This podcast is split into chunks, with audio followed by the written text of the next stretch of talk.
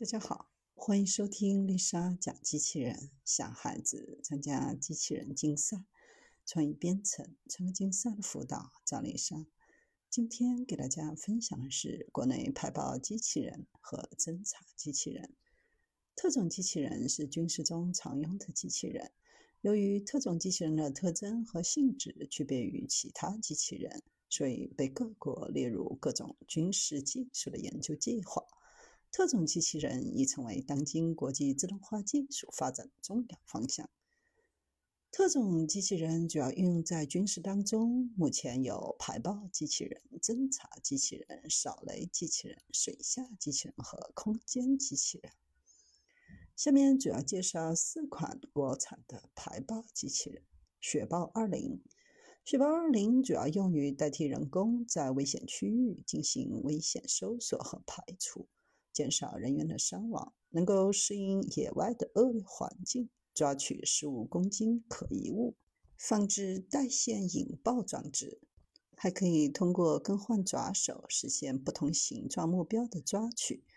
主要特点有：四自由度手臂关节，操纵更简单，越野性较强，能适应草原、戈壁等复杂地形环境，防车体倾斜，防误操作。导航修正、自动避障等。排爆骑兵，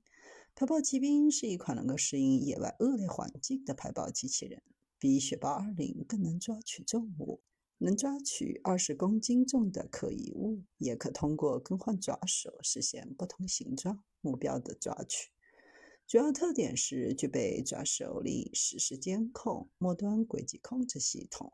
大范围光学搜索系统和齐全的多角度光学抓取观察系统，能够实时监控故障报警、命令监控故障自停、遥控重启。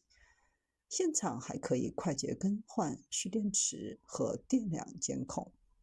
雪豹幺零，雪豹幺零和雪豹二零的性能非常相似，只是外观小巧、动作灵活、便于运输。能够广泛用于反恐、侦查、排爆、抢险等多个领域。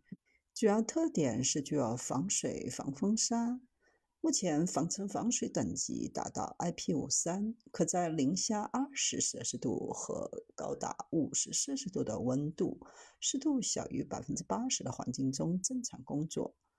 手臂末端具有可控制、自动折叠、防侧体倾斜、防误操作等功能。还采用的是模块化设计，手臂等关键部件可快速更换。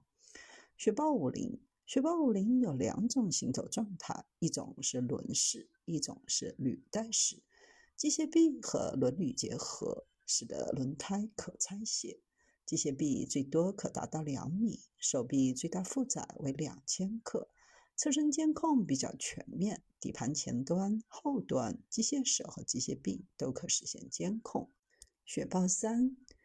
当发生核化事故、泄露情况不明、人员正常进入、存在安全风险的情况下，通过遥控操作对核化侦察机器人进行控制，利用视频传输对事故现场进行信息采集，完成声光报警、样品、液体、固体和气体的采集。核化侦测、